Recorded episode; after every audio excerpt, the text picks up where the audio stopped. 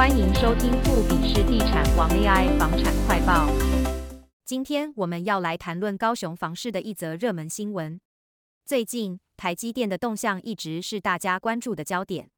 根据报道，台积电总裁魏哲嘉在法说会上透露，高雄厂将会弹性调整，把二十八奈米转为先进制程。这个消息不仅让科技产业震撼，连房市也跟着热闹起来了。自从台积电在二零二一年下半年宣布在高雄设厂以来，男子区域房市已经全面翻涨，从一字头直接飙破三字头，让不少房地产业者抢着赚钱。而今天，台积电也公布了第一季财报，营收达到五千零八十六点三亿元，税后纯益甚至超过了预期，每股盈余更是达到七点九八元，股东可以喝一杯庆祝了。虽然魏哲家表示台积电并非撤出高雄，但他们将会调整高雄厂的计划，把二十八纳米厂计划改成先进制程。这样的举动可谓是一石二鸟，不仅可以弥补产能不足，而且高雄和台南距离相近，可以互相补充，更有弹性。不过，大家可能最关心的还是房市的表现。据房仲业者的统计，临近台积电厂区的楠梓区房价，已经从二零二一年至今涨了约百分之二十，新城屋甚至从每平十九点八万元冲上二字头，今年每平成交单价更是来到了二十六点二万元，涨幅超过了三成。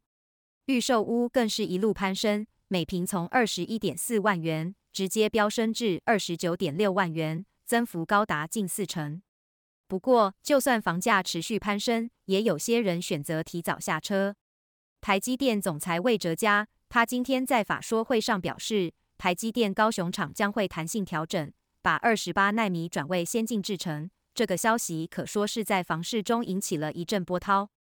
南子区的房价从去年底宣布设厂以来，一路狂涨，新城屋从每坪十九点八万元直接冲上二字头，今年的成交单价更是涨到了二十六点二万元，增幅高达三成。这些数字可不是开玩笑的。对于在高雄的朋友们，大概是又爱又恨吧。不过有趣的是，有一部分投资客在去年就已获利出场。高雄房市受升息、通膨、打炒房政策影响，开始消风，想提早下车的投资买盘难免会有让利换成交的心态。对于新成屋及预售市场，价格受工料成本因素，预估屋价短期内不易回跌。在中古市场方面，不论是投资型或自住屋主，心态恐转为松动，对价格如不再坚持，反而有利购屋族积极议价进场。